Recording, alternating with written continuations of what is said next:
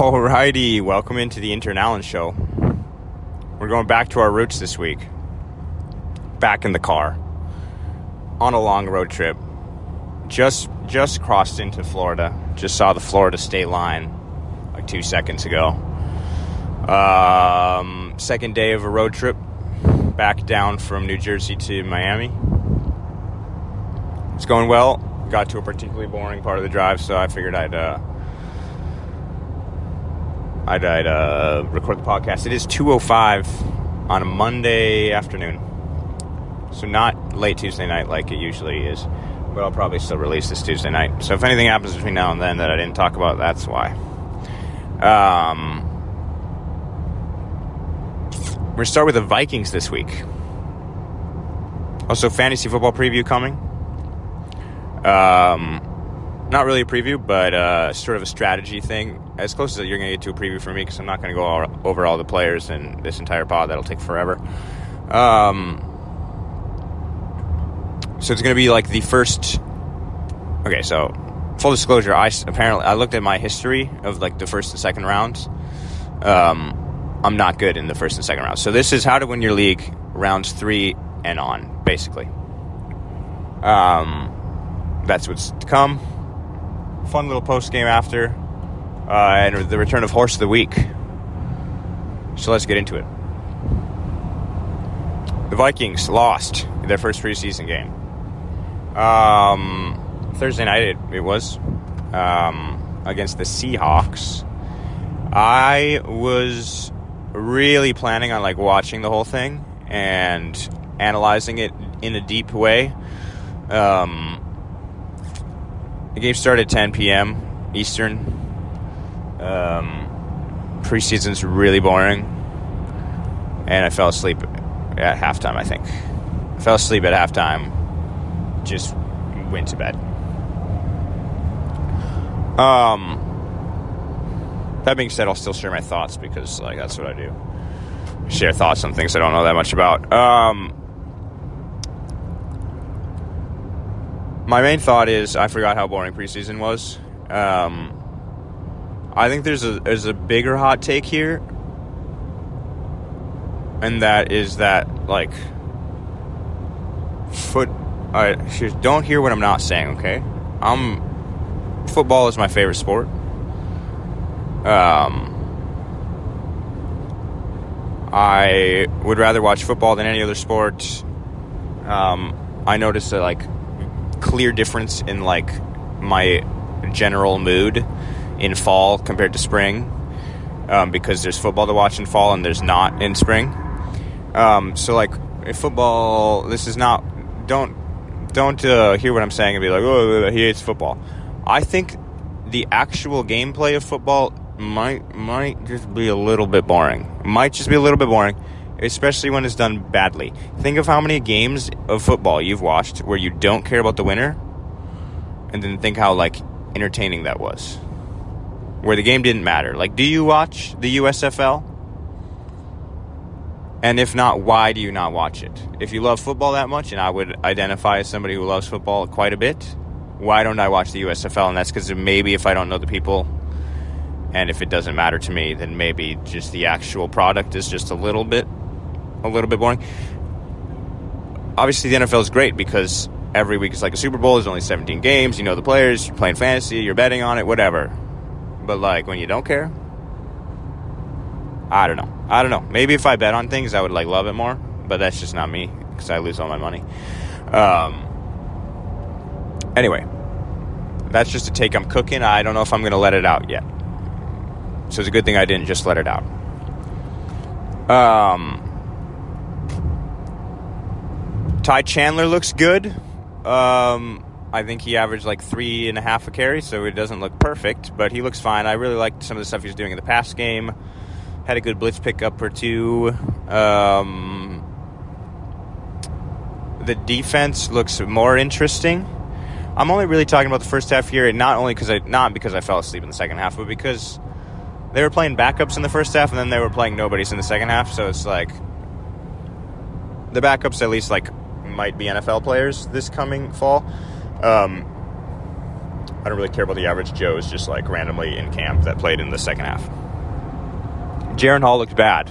I mean, I didn't watch him, but I imagine he looked bad based on the stat line and how they lost after he came in the game. So, um, yeah, I mean, the defense looked a little bit more interesting than they had been, certainly last year. Um, a little bit more pre-step movement, blitzing here and there, and all this other stuff. Obviously, it's preseason, so it's a little bit more vanilla, too, so it's hard to tell entirely. Um, I will say I'm, I'm concerned about personnel on both the um, both well mostly the defense but like mostly the corners and like up front um because you're like oh these must be the backup corners it's Akayleb Evans and um uh, what's the other guy's name uh blacklock or Mekhi black no Mekhi Blackmon I was like, oh, these must be the backup corners. Nope, they're the starting corners. Okay. Um, Andrew Booth Jr. is also like, okay, okay, that doesn't make me super comfortable with those guys being my corners. Um, also, like, we might be starting an undrafted free agent at the green dot position, like, week one. I imagine that's not going to happen. I imagine he's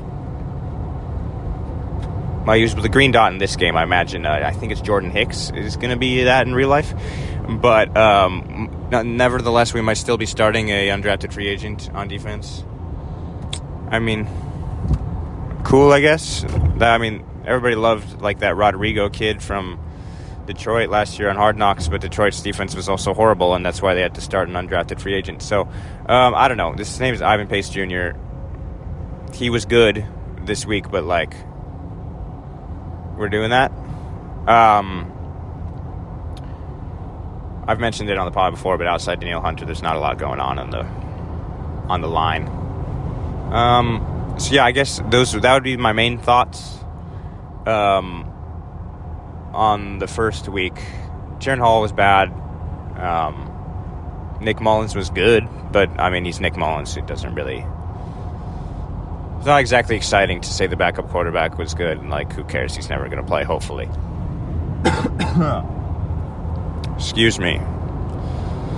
Um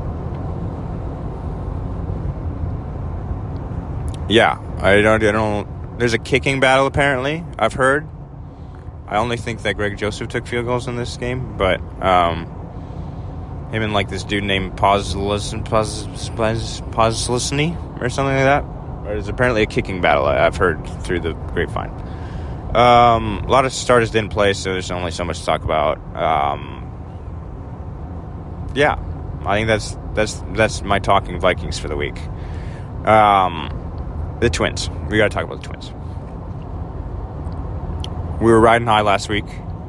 I was like, Twins are back. Blah blah blah. Then lost three or four to Detroit, and Detroit is a really bad team in the same way that the not quite in the same way that the Royals are a really bad team, but they're not a lot better. Um, and a lot of Detroit's wins are against the Royals, which means they're not really real wins. So Detroit is a really bad team, and um, the Twins, who are supposed to be at least decent. Jesus, what are we breaking so hard for? Um, we just went from like 80 to a stop in like 30 seconds. That's fun. Um, lost three or four to Detroit. Then took two or three from Philly, and Philly's a good team. a really good lineup. Made the World Series last year, obviously. Um, but they Twins took two or three of them. So it's like I don't really understand what team I'm even watching. Um, am I going to watch a team that like looks like they can't like they look like a AAA team against one of the worst teams in the league, or is it a team that takes two or three from the defending National League champions? Like I don't even know like what is going on. It's like almost like I'm in a toxic relationship with the twins where I fall in love and then and then they like shit on my like face. Well, actually, that probably shouldn't be. Maybe some people like that. Um, where I like fall in love and they shit on my sheets. Um, by the way, in the horse of the week coming, some of that this new language is going to be explained. Um, and no, it's not because Loon Beast bought Loon State Sports back, although that is exciting. Um, that was a pen reference. If we didn't get that, I don't know if that's I don't know if that's going to play or not. But um, whatever. Um, AC is going back on. Um, I just feel like the team just like like it was obvious. Like they play well for like a week or like a half a week, and then they just decide that oh yeah okay we're good again, and then like they completely just forget how to play the game of baseball. Um, and I it makes me want to just like close my eyes and not watch the Twins until they play hopefully a postseason series because I think I know that they're going to get there because they're going to have these weeks where they're really good and have these weeks where they're really bad. But every time they become really good, I'm like, okay, this is we're going to make a push.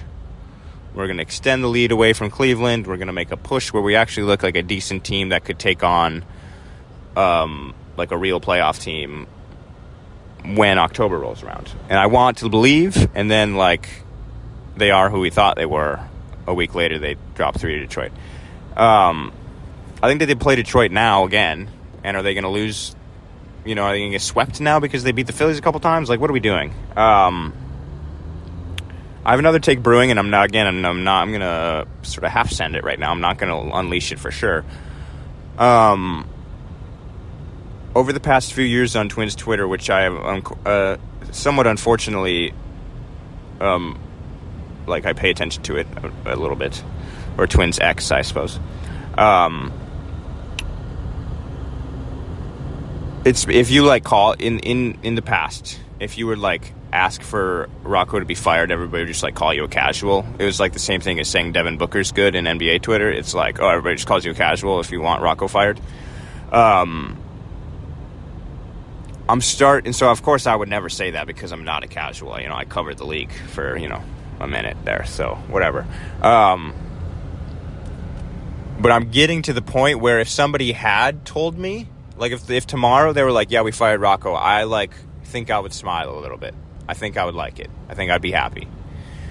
Um, and again, I'm not saying he should be fired. I have not said this take out loud yet. Um, but if he were to be fired, I wouldn't hate it. I think is where I'm at. Um, and it's because like, what are a manager's jobs? Yeah, so a manager's job is to set the lineup every day. Um, manager's job is to like help the is you know choose relievers as the game goes on. This this and this make substitutions as the game goes on. Pinch hits, whatever. Um, that happens. Um,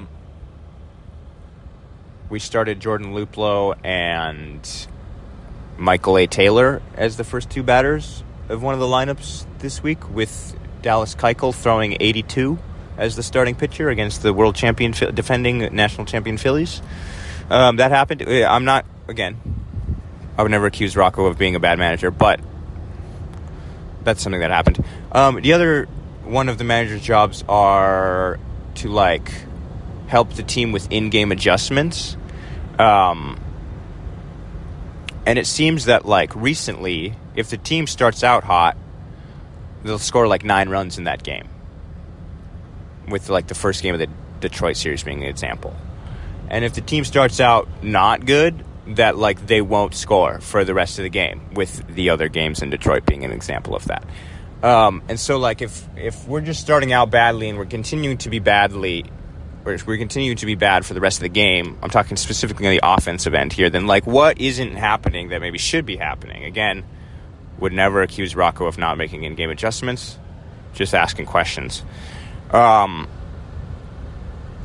the third thing is like the manager managing in baseball is like the biggest vibes guy job in like all of probably the world, except for like the guy in the rowing team that just like shouts. That's a big vibes guy job. But manager in baseball is just a big you just have to be good vibes. Like you have to get people because you can't the thing about like a head coach in football is like, or coaches in football in general is like you can you can.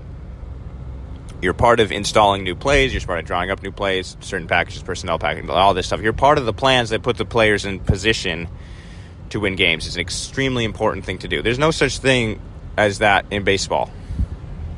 The guy goes up there and stands in the same batter's box against the same pitcher or you know a pitcher from the same distance away every single time. There's no like chess moves to make in terms of like where players are going to be, how we're going to make draw up plays. Even basketball has more of that than baseball does. Um, got to merge here. Let me in. Thanks, boss. Um, so a huge thing, especially in like a 162 game season where you're with the guys every single day, day in day out. You know, it's late August, whatever, middle August. Um, just got to keep the vibes high. You got to keep people motivated. Keep people going the right direction. A telltale sign to me of a team that the vibes are not good is just like this crazy inconsistency where we like our talent shines through for a week, not even a week again, um, but then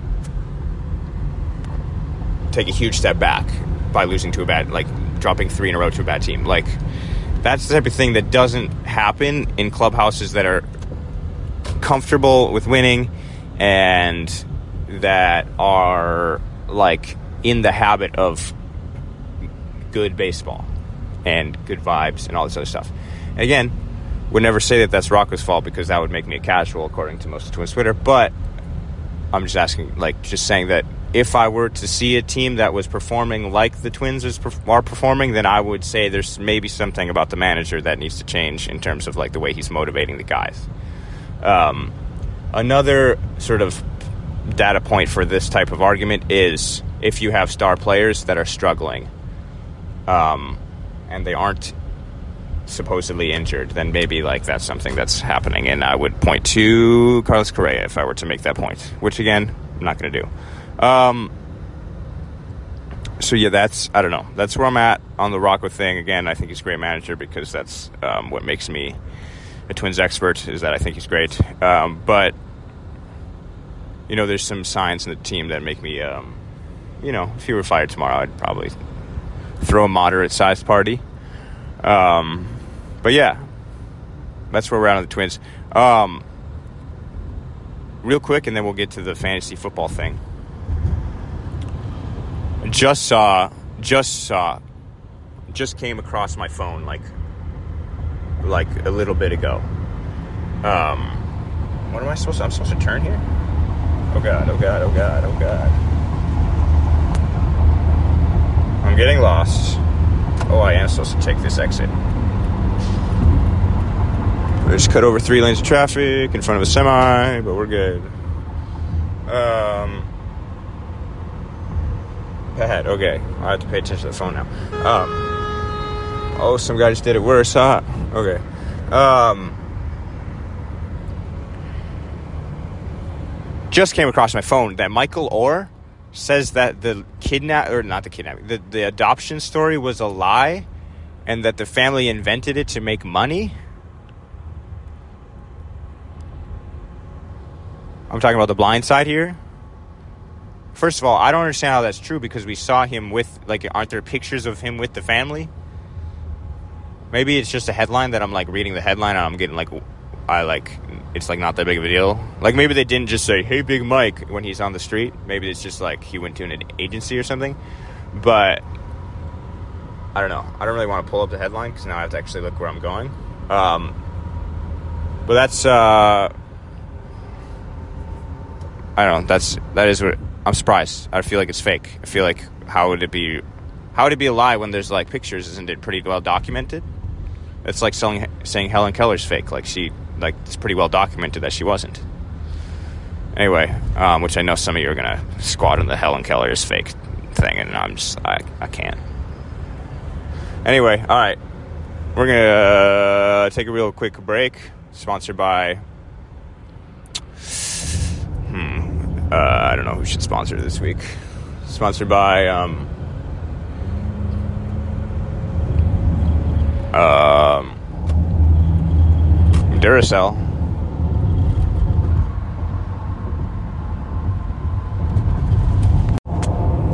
Okay. Intern Allen's official fantasy football preview for 2023. Listen up. All right. I'm gonna start by saying this is not. I'm not gonna like go over. Well, I'm recording this before I recorded the beginning of the pod, so I have no idea what I've already said about this or not. But I'll say it again now if I have already said it. This is not. I'm going. I'm not going over every single player in the league. I'm not. Uh, Tyler Lockett's the 23rd. I'm not doing that. It's not happening. Um, if this is the only fantasy football pod you listen to, um, which I know for some loons it may be, um, me going over all the rankings isn't going to help you anything. Um, there's other pods that do that and are in details. Also, you could just like follow the rankings and, and end up kind of blindly in a pretty decent spot. But I am going to go over the strategy for drafting against normal people that I have found to be the most successful. And it's not like this round you do this, this round you do this. It's not that prescriptive, but um, it's just a couple tips and tricks that I follow pretty religiously um, that have ended up, you know, have gotten me in the right spot every time. All right, so now you're asking, oh, what are your credentials? Like, who makes you a fantasy football expert? Um, nobody does. Uh, I'm just good at it, and um, I only really care about one league, and that's with the the loons and the boys from home. Um, and in that league, I've had a losing season once in like getting on ten years now. I think I've made the final five times. It could be four. I don't remember. It all kind of blends together when you're as good as me.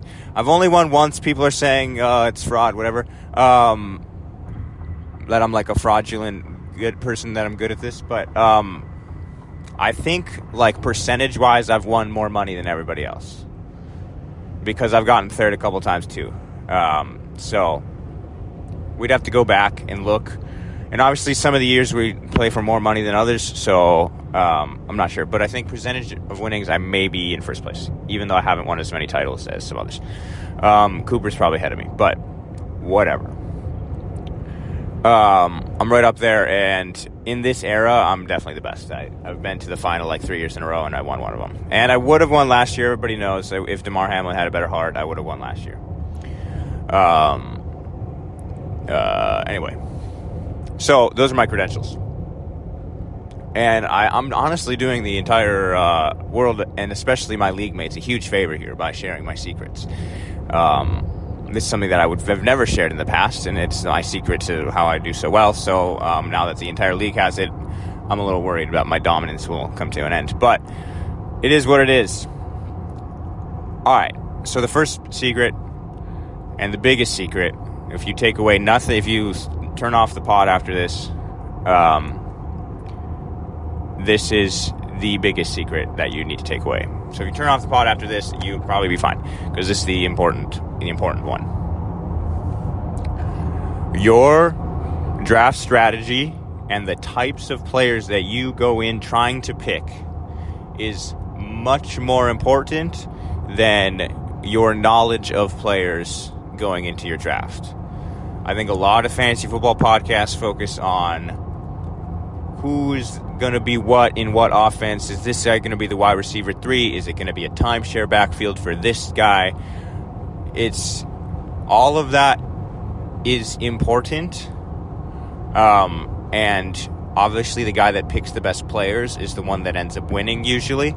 Um, but most of like most of that is guesswork on our part or you could get something completely right and he just never scored. Like that guy just never scores a touchdown. You know, like he gets all like Diontae Johnson last year. I picked him. He was all you know, the number one wide receiver in that offense. He's a great route runner. Route runner. Route runner. He's a great route runner. Great route runner. Um, he was always open. Caught a ton of balls. Was decent in PPR because of that. But he didn't score a single touchdown the entire year. That type of stuff happens, and it has nothing to do with anybody's knowledge ahead of time, any of that. Sometimes you pick up, like, obviously, if everybody knew that Josh Jacobs was going to be the biggest value in fantasy last year, they would have picked him in the first round. Sometimes a guy just comes out of nowhere and leads the league in rushing for a team that's not any good. It just sometimes it happens. Um, and so there's a huge element of luck in terms of what players you pick.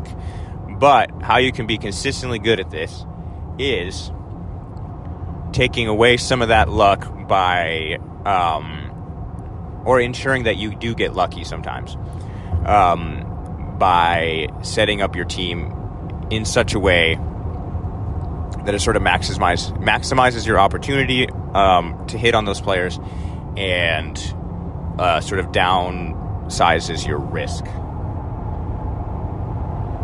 Um, I'll take this as, as an example. Um, or I'll share an example.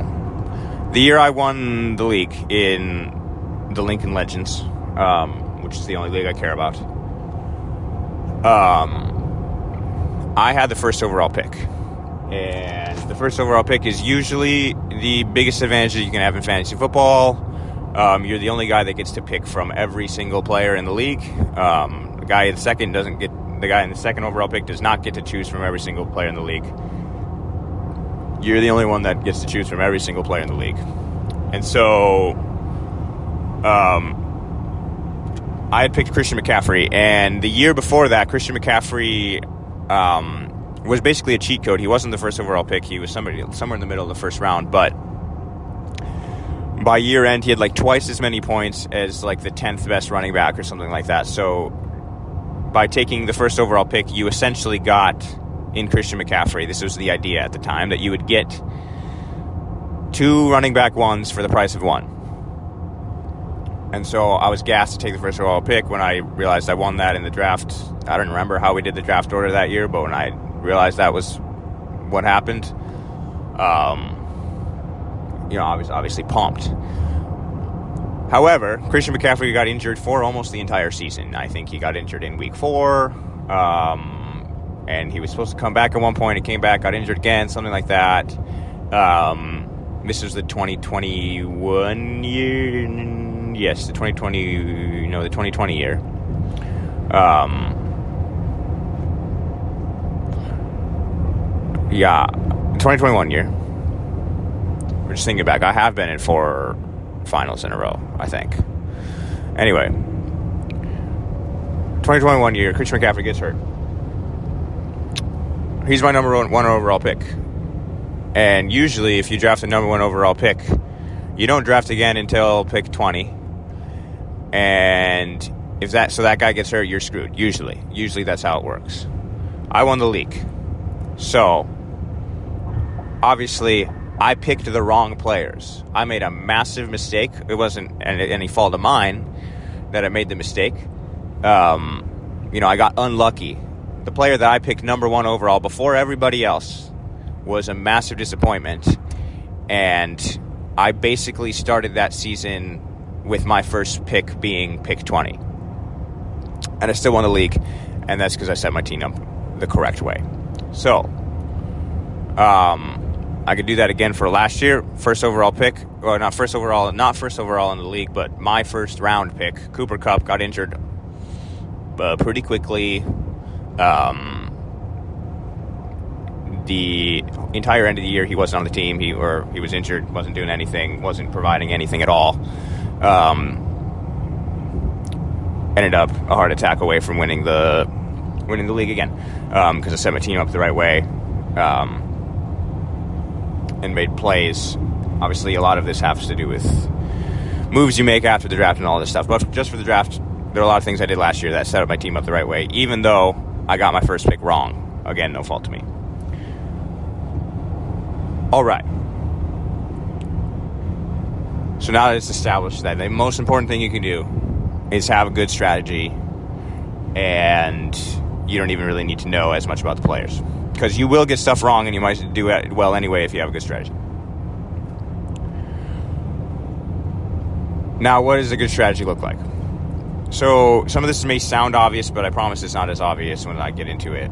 Um, or maybe it is, and you're just better than me. But judging by my regular audience to this show, I doubt that's the case. Um, first tip, and I'm going to hopefully remember these. Again, I'm driving, so um, I don't have it right in front of me because I'm, you know, watching the road. Um, first tip is to know the position values and understand the position tendencies. So, if you're in a standard league, one quarterback, two wide receivers, two running backs, a flex, tight end, whatever. That's pretty typical. Everybody kind of knows that. So, what does it mean to know position values? Wide receivers and running backs are going to be your most important positions by far. It's just how it is. This is not like new fantasy knowledge. This is pretty common knowledge. That's why they go in the first round. Um, if you're in a two quarterback league, quarterbacks will be going in the first round because they're much more valuable now because there's only about 20 good ones and you need, well, there's only about 15 good ones realistically. Um, and every team needs two, and it's going to need to start two, and it's going to have one on the bench. Um, so that's obviously going to change the value. So that's going to change league to league. If you're in a standard league, wide receivers and running backs are way more important. Um, with wide receivers and running backs, though, you have to understand that they are very different. Tendency wise, the positions are very, very different. You can't just group them in and say, oh, I got a bunch of wide receivers, I got a bunch of running backs. They're all the same. They're not all the same. Um, and the biggest thing in terms of like these two is consistency um, week to week and year to year. So the whole year long, wide receivers are going to be more consistent. But week to week, running backs are going to be more consistent. Now, what does that mean? If you have a running back that's healthy and that is a consistent workload, um, that person is going to be putting up numbers every single week. If you had Josh Jacobs, for example, last year, he's putting up numbers every single week. You can plug him and play him, and you feel pretty good about it. If you had Dalvin Cook last year, every time he was playing, he's putting up numbers for the most part. Um, if you have Austin Ekeler, every time he's playing, he's putting up numbers. Week to week to week, he's so consistent. Now, what does it mean to say that running that uh, and week to week to week, wide receivers are a lot less consistent? It's a very it's a pretty rare thing to find a wide receiver that you are comfortable with getting 15 points a week. Um, and those are like the elite guys when it does happen. Like guys like Cooper Kupp when he's healthy are the somebody you can throw in that conversation. Even guys like Calvin Johnson in his prime weren't always consistent week to week to week and that's because sometimes you don't you, you know you go for 120 yards you don't get a touchdown and it's just like ugh, that's not like it's fine but it's not my first pick in the draft fine. Um, and that's so seems like people always love running backs because week to week to week to week they're really good.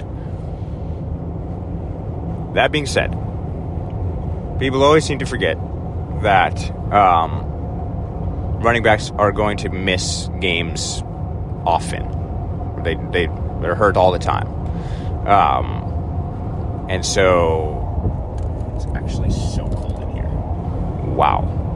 Um, just turn the AC down or up, I guess. I don't know. Um, running backs miss a lot of time, so on a year-long basis, they're not as consistent because there's just going to be weeks where they don't exist in your lineup because they're hurt. Um, and maybe those are like three weeks at a time where they're hurt. Um, and so, my suggestion and when what I do or what I like to do in my fantasy um, teams is I draft a lot of running backs so that I have depth and I have options. And then I draft consistent wide receivers so that I can play the same guys every single week and they can be really good. Now, is it ever like that black and white, clear, cut and dry? No, it isn't because you got to take another big tip is you gotta if you go in with the strategy of I'm gonna pick this guy then then I'm not gonna pick this guy then like you're gonna probably lose out some value because you're like stuck in the mud of your own strategy and you don't realize you gotta take the board as it's coming to you type thing. Um I gotta I gotta make some adjustments on this AC. Yikes. My hand was freezing. Um so I generally speaking like to take a lot of running backs, even if I get the really good ones, I like to have a lot of them. Um which means you have to use them early. And then maybe not crazy boom like league winning wide receivers, but um, wide receivers that are consistent, consistent, consistent week to week to week. Um, and you can have like maybe like one or I guess I'll say this: if you you don't have to take this strategy to the extreme, but if you draft a sort of like boom bust wide receiver as one of your starting wide receivers, you better not have two or three of them because there'll be some weeks where none of them boom and they all bust, and then you're getting seven points total out of your two starting wide receivers. And that is obviously not a position you want to be in. Um, if you. There's another side to this where you can draft all of the best wide receivers and really hope for boom, boom, boom because the top end wide receivers realistically are the ones that are most consistent, but I never end up picking them usually. I'll pick maybe one in the first round and then load up on running backs after that, but usually um, top end wide receivers aren't ones that I pick a lot from because they're in the same spots as the top end running backs, and I need multiple. I need to feel like I have multiple options with top end running backs, so that when they speed do get check hurt, reported ahead on State Route 405. I don't know if you guys could hear that, but it's a speed check ahead. Um, sick. Um, I should not speed then. Um, or maybe look like I'm talking into the phone. Um, but because I like to feel comfortable that I have many top end running backs that I can sort of use week to week, and if one goes down, we're still fine because I have two other good ones. Um, I end up drafting those guys early and sort of missing on missing out on the top end wide receivers. You can do the opposite of this and go all in on the top end wide receivers. Get yourself Cooper Kupp and Tyreek Hill, and you know Excessive heat warning affected area ahead. Please it. proceed with caution. Okay, we're, we're, we're turning off these little sound things. Um, can get yourself a Cooper Kupp and a Tyreek Hill, and maybe a Tee Higgins in the third round. I don't know if that's where he's going right now. Jesus Christ. My phone is not working.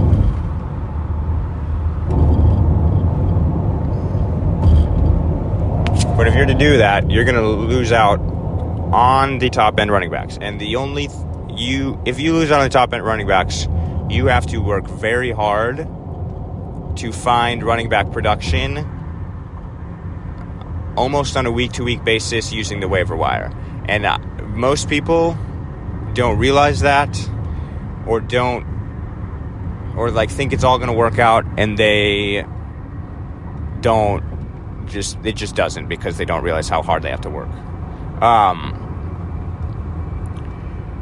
so if you take those three wide receivers, like I mentioned, you know, two or three of your first four picks are wide receivers or something like that, you're going to end up relying on the likes of Khalil Herbert from the Chicago Bears to like be something for your team every week. It's been a, there's been a lot of uh, Kareem Hunt reliance in the past few years for people that do this, where it's like the the the, the production isn't consistent. Um, and if that guy gets hurt, then all of a sudden your next guy isn't very good. You end up relying on backups in your starting spots, and if one of them gets hurt, then you're just kind of like hoping. Now, if you're the type that grinds really hard, you can go zero RB or whatever, or one RB and then kind of stack wide receivers. Because if you're confident that you're the guy that's first on the waiver wire to get this guy, or you're the guy that knows about this guy before everybody else does, or you're the guy that uses three of four of his bench spots at one time, just hoping that somebody pops. Um, and um, I mean, like using three of four of your bench spots uh, for like random dudes that you've just picked up, hoping that somebody pops. Then, like that strategy can work for you, but it's just way way more work, and I think that most regular people don't have the f time or effort to devote to fantasy football in that way. Um, I will say uh, Lincoln Legends has one notable member um, who operates that way. Um, his name rhymes with Pandy. Um, so those are the two things that I would keep in mind: running backs, wide receivers. Um, obviously, having some player knowledge helps here because you need to know which guys are reliable and which guys aren't there's some wide receivers that are ranked really high because on any given week they can go off in an insane way, but they aren't as um, week to week sort of comfy for your team.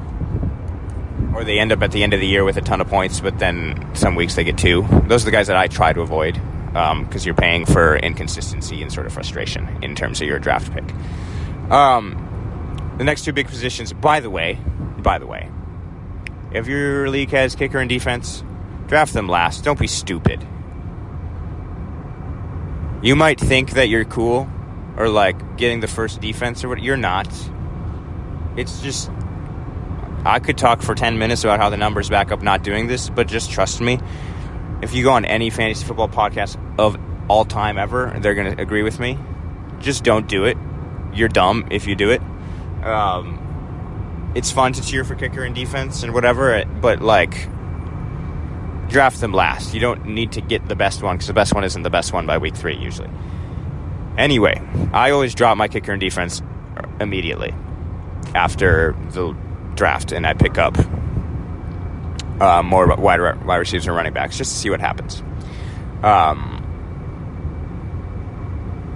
which my league has caught on to that, and they start like I, I actually lost week one once because I never got a kicker because um, Cooper picked them all up. Um, and his bench, the, and the part the part that I was frustrated about when that happened was, I was like, "There's no way he drops his entire bench to pick up a kicker. Like, there's no way he'll do that." And then when he did it, I was like, okay, joke's on him. He dropped his entire bench. There must have been some good players on that bench. Um, so it's like kind of a loss for him long term that he dropped some of these guys. I looked at the guys he dropped. His bench was horrible to begin with. Like it, it was, it was not. He didn't listen to my draft strategy. Um, is is all I'll say. Um, that I haven't even shared yet. But I was like, so he ended up not losing out at all, and he won that week because of it. But it was also because his draft was really bad. I ended up winning the league that year. It is what it is, you know. Um, everybody laughed at me. I looked like a fool at the time. Won the league. It is what it is. Um, flakes fly forever. Um, what was my name that year? It was something really inappropriate. Um, anyway, it's on the trophy, and the trophy guy got mad at me because it was inappropriate. Whatever. I won the league. Um, what was I saying? Defense and kicker last. Just do it. In our league, we only have kicker. Last. Just do it.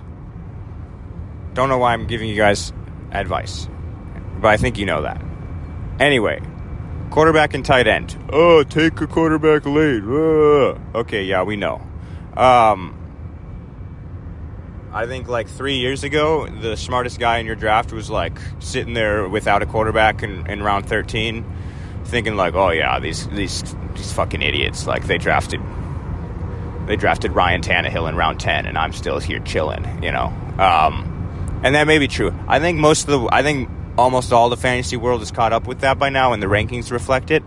That the bad quarterbacks, or like, sorry, um, that the um, late quarterbacks are late, and everybody kind of knows that by now. Um, so the only advice the only advice I have for um, quarterback and tight end is only get one of them. Only get one of each if you only have to play one of each. Um, there's enough good quarterbacks week to week that if you need to back up, if you need a backup, you're going to be able to find one. Um, and quarterbacks don't get injured that much because of how the rules of the NFL are that you don't need to carry a bunch, use them for extra wide receivers and running backs. The other point I'll have is have a plan for when you're going to take them. This is sort of general.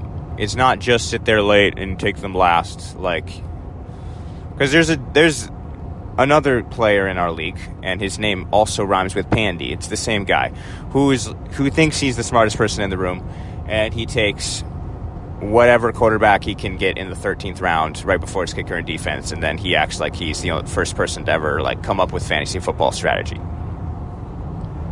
And it's just not like like it's fine, but you'd rather have Josh Allen or Joe Burrow or somebody who plays like that than not. And so I wouldn't reach for them. I wouldn't target the guys early. I think there's a certain level where I won't draft a quarterback at all. But you'd rather have a good quarterback in the 10th round than have to stream the position week to week to week in the 13th round because you drafted Kyle Trask or whatever. Not that you would ever draft him. But um, I mentioned jo- Josh Allen and Joe Burrow because I drafted those guys the two years, the past two years when I um, won the league and went to the ship and should have won the league.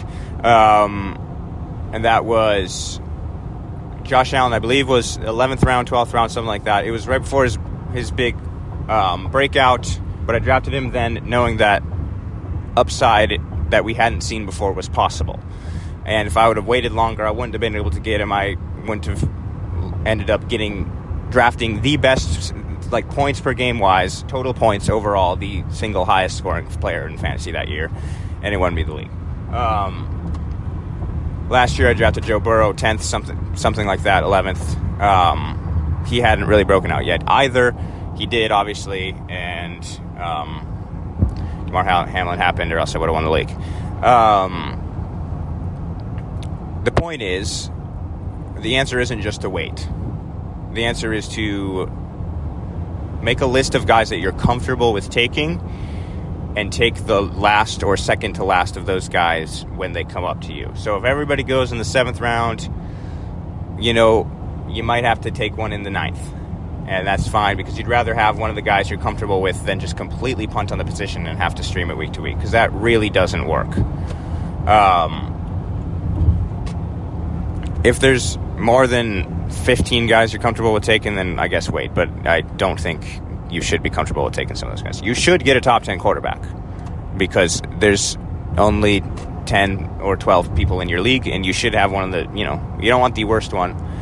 Um, whatever. I think you get the point. Have a plan, but the plan doesn't have to be, oh, wait forever. Um, which is what, like, every fantasy football podcast will tell you. Um, the other thing is, check, as the draft is happening, check out rosters. Um, there's a point at which most people have a starting quarterback that you can like assume that it's going to be a little while before they take another one if they take another one. So if like eight of the ten people in your league already have a starting quarterback, you don't need to rush to get one because they're almost out because they're not taking anymore because they just drafted one. Anyway, tight end, similar thing here. The answer isn't just to wait. Because if you take Travis Kelce in the second round, you have a very good player, way better than every any other player at that position. Um, Travis Kelce is even going in the first round this year. I don't know. Haven't quite decided whether I'd be comfortable with that. Um, but there's a reason that some of these guys are going so high, and that's because there's about four. Okay, there's one tight end that's way better than everybody else, and that's Travis Kelce. Um, so if you have an opportunity to take him back of the first round and any later, I would very, very strongly consider it. Definitely in the second. Um, then there's about four-ish guys after him that are like a helpful player for your team, and I would say that those five guys you want one of them. And so, in the past, it's been like three guys that you want one of them. So you kind of got to take them in the first five rounds or something like that. Um, so this year, and I don't know the rankings as well as I have in past years. Been in Italy, New York, all this stuff. People have heard about that. Um, but this year, Travis Kelce, George Kittle, Mark Andrews, Hockenson, and uh, Pitts. But Pitts is a huge question mark for me. I don't really know. But those are the guys that are draft being drafted at a certain level that you probably want one of those guys on your team. Now, I wouldn't reach for any of them, but if those guys are going, I would I want to rather have one of those guys than not. So if I have to draft one in the sixth, I have to draft one in the fifth. I'm doing it. Um, even though traditionally, oh, wait on the one position. Ugh. Nah, there's a huge difference between those guys and some of the guys below them. Um, if you don't get one of those guys, I'm waiting all the way to the end. Is is how I usually go about that, and um, you know, hoping that a Juwan Johnson in the 13th round can be serviceable at that position because I haven't, um, because I didn't get one of those guys. What I would not do is, oh, I didn't get one of the top five tight ends. I, um, so I definitely need like the next couple. Like it's time for like all the tight ends are gone. I definitely need one now. And then so you end up drafting Cole Kmet or something in the 10th round and I have no idea if that's where he's going. But I just like wouldn't do that. Like Cole Kmet, his upside is tiny, and you've already kind of missed out on it. I wouldn't use more draft capital than you need to. Um, so I then once you sort of miss out on the top guys, I'd give up until the very end. Again, that's been my strategy for it. Um, I would just have a plan and don't let other people's movement in the league affect that your plan. Um, and don't let oh it's too late or it's too early it's too blah to affect your plan. And the plan should be based on players you're happy to get and players you aren't happy to get, all this other stuff um, for those two positions. All right, that's the positional thing. The next thing I'll say is people are that are drafting way too often only think of the positive sides. And this player, so it's like this player could be this, therefore I'm going to draft him at this point because he could be this. That player could also absolutely not be that. Um, if you drafted, trying to think of an example right now. Um, right, if you drafted um, at certain points in the past few years. Who is the running back from New England? Don't remember his name. He's not in New England anymore. Whatever. Um, well, I can't come up with an example. Anyway, there's a lot of players that could be really good. There's a possibility for them to be really good. Maybe there's even a huge opportunity for them to be really good on their team but that doesn't absolutely mean that they're going to be really good. People way too often only think about what is possible for a player when they draft a player, and they end up with a lineup full of very risky guys who if they hit if they all hit maybe it's fine but if any of them like miss they can completely miss and sort of put your team in a really bad spot. Um, this isn't necessarily one that's going to like super change your draft strategy, but just when you're thinking about players, don't think, oh, Jahmyr Gibbs could catch every single ball out of the backfield for the Lions, and he could be the goal line back, and he could be the three down back. Well, he also could not be that. Like, there's a chance that David Montgomery is Jamaal Williams, and Jahmyr Gibbs is D'Andre Swift, and you're going to be a lot more upset that you have the more talented player that isn't getting as much opportunity. That's actually a great fucking example. Last year, in this case, I did not follow my own advice. D'Andre Swift should be a three down back. He has the talent to be a three down back in a good offense. Um, and they use him out of the backfield, all this other stuff. He's the best player on the in maybe the offense is what people were thinking at the beginning of the year. his backup, who ended up not really being a backup, led the league in touchdowns and stole every single goal line carry.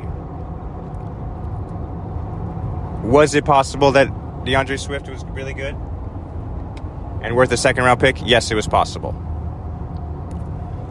It was also possible that he absolutely wasn't that, never got the value back on that. Um, and, I mean, by the way, though, Cooper Kupp first round, D'Andre Swift second round. Still should have won the league. Unbelievable for me. Anyway, I need to actually this this podcast, this sec- segment of the podcast should be titled "How to Draft After Rounds One and Two because I'm not good at drafting in rounds one and two. I think um, even when I've been good and I'm always good, it's not because of my first round pick usually. Anyway, um, so I'm to go back and when I actually teased this segment early earlier in the show that I haven't recorded yet, I'm to say that. Um, all right. Next thing is don't let the fact that you don't know a player's name stop you from drafting him. This is big for all the all the loons out there who haven't done their research. You're like, who's Bijan Robinson? Okay, you should know who Bijan Robinson is. Who's Jahmyr Gibbs? Okay, you should know who Jahmyr Gibbs is. But something like um, Jaxon Smith-Njigba is not a name I'm used to drafting in fantasy football. Well, maybe he should be. Um, stuff like that is what you need to avoid because a lot of times players that have a lot of opportunity um, are good players and are somebody that's going to help your team a lot are undervalued just because they haven't done it before. So I remember one of the years I went to the finals and lost. It's happened too many times. Um, I drafted Ezekiel Elliott in the tenth, in like the tenth pick. I think I had the last pick of the first round. Zeke was a rookie, and you probably knew Zeke Elliott's name at that point because you remember him from Ohio State. This and this and this. Um, he had the little crop top thing, or he was kind of a known commodity, but not in the NFL. You weren't used to drafting his name in fantasy football. Um, he was going to be like he was ranked about like sixth or something that year, and I got him at tenth, which in the first round is a huge difference. He ended up leading the league in rushing, was the second highest scoring running back, carried my team, and I ended up drafting him over and over again for years to come. Same thing can happen all across the board. Um, James Robinson, the year that he that I won the league, I drafted him. I think I actually think I might have dropped my kicker for him, so I didn't draft him. But that type of player is a way better possibility. A player that you haven't heard of, who has talent, who has an opportunity, is going to be way better than um, somebody that you is a known commodity that is only going to be picked because people know who they are. Um, this is I know I gave the Zeke example. Um, that's true for like Bijan Robinson and Jahmyr Gibbs this year. Like those, just because you haven't drafted those guys before, doesn't mean they're not good. Um, obviously, there's a huge possibility that anybody busts, but um, rookie running backs are really good. They always have been. Um, this is more of a thing, despite that example, in the later rounds. So you get to round 10 or whatever, and you're like, okay, I have a bunch of like dudes here who I either don't know their names or it's like old guys who I know who they are. Huge example here, like Romeo Doubs. Like we're not used to Romeo Doubs. I mean, we probably heard of Romeo Doubs last year. He was good, um, but we're not used to Romeo Doubs being an elite level um, fantasy wide receiver. Um, he's a second year player. That type of thing. Like he played for the Packers. Um, anyway, would you rather draft Romeo Doubs or Adam Thielen? I have no idea where they're going right now. We know who Adam Thielen is. We absolutely do. Um, you're probably drafting Adam Thielen. But realistic, eh, it's, bad, it's a bad example. Romeo Doubs or like, I'm trying to think of like draft rankings right now off the top of my head. It's not really working. Uh, I think like Allen Lazard is around there. Last year, Romeo Doubs and Allen Lazard playing the same team. Allen Lazard is a better player. He's more known. He has more uh, experience in the league. You've probably played him in your fantasy lineup more times. But Allen Lazard is out. We absolutely know who Allen Lazard is, and he's not that good. He's not going to win you your league. He's a mediocre to average wide receiver at best. We don't know who Romeo Doubs is. We don't know who he is against with Jordan Love um, in a full season. And so, like, the opportunity lies and the value lies with Romeo Doubs. But because you're scared of him, um, because you don't know his name, you might not draft him. So that's the type of mistake I would not make. Um, same thing we said. It happens a lot of times. Just like older players that used to be good get drafted based on what they did in the past. I'd look out for Odell Beckham type things, that type of thing with him. Um, AJ Green's a mistake I've made before. Um, honestly, DeAndre Hopkins this year. Some of these guys are higher level than like Romeo Doubs, for example. But I would draft the less proven players um, who are coming into their prime rather than the um, the older players that are exiting their prime just because they were really good three years ago.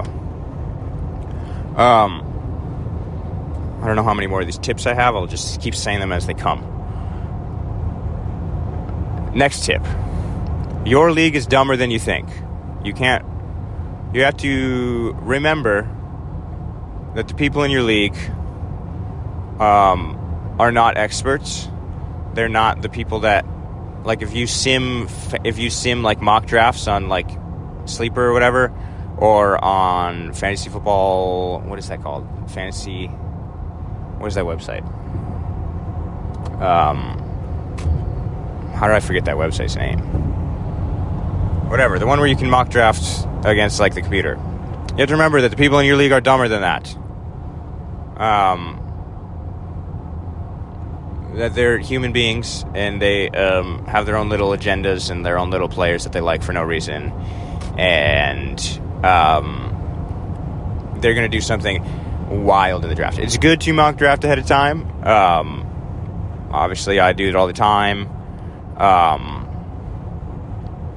but I don't think any like real live draft that we do for real has ever, ever, ever gone similar to the mock drafts that I do against like the computer or what the rankings would say or all this other stuff. The other thing that is related to this is don't like be too smart in your um, lead up to this, um, thinking that oh I'm gonna like pour over the ADP charts or whatever. Like so and so is going in the sixth round on ADP according to Fantasy Football Calculator across all systems, whatever, whatever that's not real. I mean, ADP is real, but it's like an average across everybody. Just know what system your league is drafting off of, um, and like the rankings on that system are going to be pretty darn close to the ADP. There's going to be a point where somebody's like, where a player was, you know, rankings wise should have been picked five picks ago, and somebody's like, oh, I'm just going to pick that guy because he's still up there. That's just that happens. Um, or that person's going to ask, "What's wrong with him?" And everybody will like, "Well, nothing, nothing really." And then they're like, "All right, well, pick him." Like that's just how it goes. They follow, you know, when you're in a league with people who aren't experts, um, they follow the rankings more often than not. And so you have to know within the rankings what pick, players you like more than others, what players you don't, all this other stuff. Um, when my league drafted like in person, I would. This is a secret that I don't know if the loons know, but I would print off cheat sheets. I would volunteer to print off cheat sheets for everybody. Be like, oh yeah, I'll come to the draft with a bunch of cheat sheets, like top 300, whatever. Um, and I would, and I would volunteer that specifically so I could choose which cheat sheet that they were looking off of. Print off one for myself so that I know what they're all going to do ADP wise in the draft. Because um, if they all came with different cheat sheets, then I wouldn't know exactly what to expect because they're all working from different rankings. But if I volunteer to give them the cheat sheets, then I know exactly what rankings they're using. I had I had one of those, and then one of um, a tiered rankings thing that I usually trusted more. I usually printed off like the ESPN top 300, and then um, the Fantasy Pros like tiered rankings or something like that. And um, obviously, I have my own opinion on like most of the players based on like what I research I'd done myself, but that was usually a move I tried to play. I, I don't get to use that move anymore because we just draft on Yahoo now, but um, because none of us live in the same spot. But um, you know, the effect is still the same. I kind of know what order everything's going to go in. Um, any more tips? Any more tips? trying to think of tips. I guess just in general, the draft is like half of the battle, if if that, maybe even like a quarter of the battle. I can't tell you how many times I picked up somebody that ends up winning the league, and um, Andy in our league is good, pretty. I guess almost you could almost say pretty consistently decent because he works really really hard on the waiver wire. He is a dummy and he makes horrible decisions at the draft, often makes horrible trades in the middle of the year for horrible reasons that he'll try to justify as smart, which they never are. Um, but because he grinds the waiver wire and he picks up every guy that's going to start for a week in a really good offense, or every guy that's replacing a guy that's injured for four four weeks, because he grinds that harder than everybody else, he ends up um, always being kind of in the right spot. Um, and that if he worked that hard and had any kind of brains of the draft and, and, with the trades he makes, then I, you know, he'd be a very good fantasy player. Um, let me think if there's any more tips I have. I feel like there are more tips. Don't draft players from your home team just because they're home your home team. It's a pretty easy one. At Loon Schmidt. Um,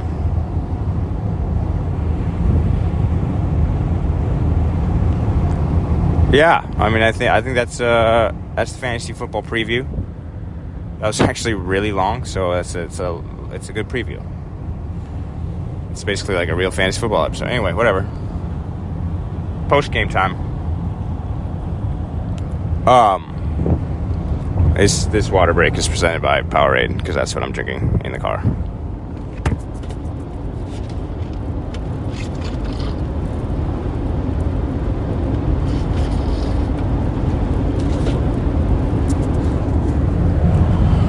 We uh, we have the triumphant return of a segment on the show, um, the horse of the week.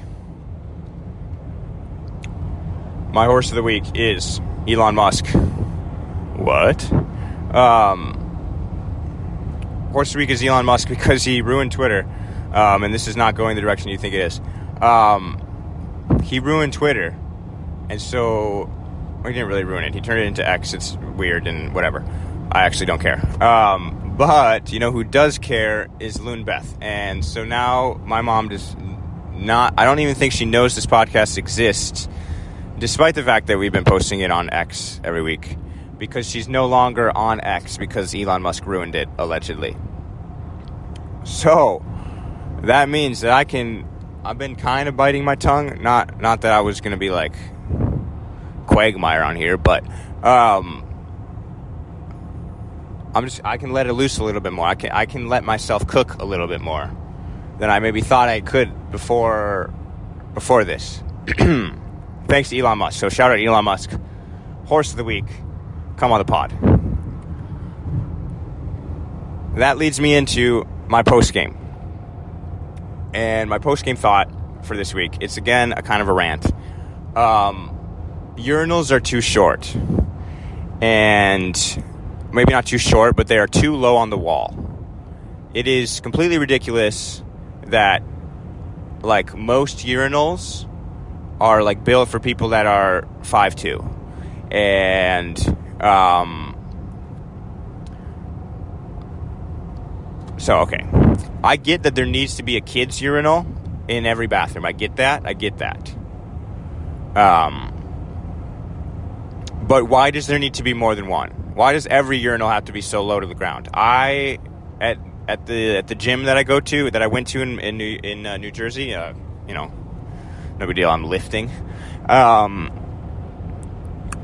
there were three urinals, and they were all the same height, and like the bottom of the urinal was all like maybe a foot and a half off the ground. Now, my little Allen Post was like two feet above the urinal, and he's like, "Oh, yeah, Alan, you have a small dick, whatever."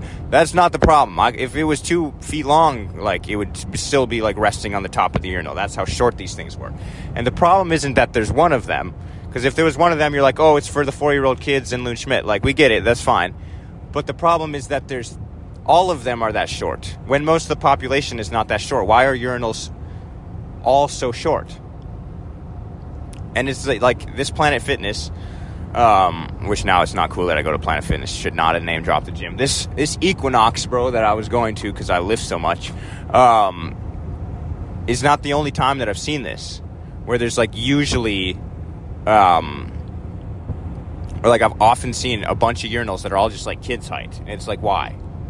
Like there's not that many kids in the world that need the short urinal. Why can't you just have them be adult height and like a couple kids. Um, which like obviously there's plenty of bathrooms that are that way where it's adult like many adult height ones and then there's just a couple kids ones. But like if there's ever more if you if you have two urinals and both of them are kids height, why? If you have three urinals and more than one of them is kids height, like what are we doing? And I, it happens all the time and i would love to hear an explanation for it because it makes it's like unconscionable to me. It makes no sense. Um, and even when there's like a clear difference in height of urinals and some urinals are like clearly a kid's height and it's like two feet off the ground at most and some are like um, like a little bit higher than that like still the ones that are higher than that are too short. They are like like I could still rest it on the top of the urinal, which I, I don't want to like that that's too short. Like if I were to just like stand there, this is like a, this a urinal should allow you to just stand there and not do anything and have your pee go into the urinal. If I have to like aim downwards, at the urine at like the urinal and it's like splashing on me because I'm hitting the bottom of the thing at like a at like a high rate of speed because it's falling from so high. Um, again, my dick's not short; it's just I'm tall. Um, then like that's a problem, and like why are we doing that? Also, in Europe, sometimes they just have holes in the ground, which is psycho. But honestly kind of electric. So I'd, I'd actually prefer that to just like just have like a hole in the ground. You stand over the. It's like a porcelain hole in the ground. You just stand over the hole and you pee down into it. Um, but it's like below where your feet would go. It's not. It's not like you're peeing on your feet. Um, anyway, that's the um, best post game. Hopefully, uh, some of my loons are with me on that. Um, if not, whatever. I don't care. Also, people telling me they played pickleball this week. Like, just I don't care. I don't. I don't. I do not care. Oh, but to be fair, okay, some cleanup here. I didn't realize one of the major rules of pickleball. I thought you could only ever hit it underhanded. Apparently, you can spike it. It's only like one percent more cool, which means it's like two percent cool now. So, for all the haters out there that like brought that to my attention, um, whatever. I don't. I, I still don't care. Um, snake emoji. Peace.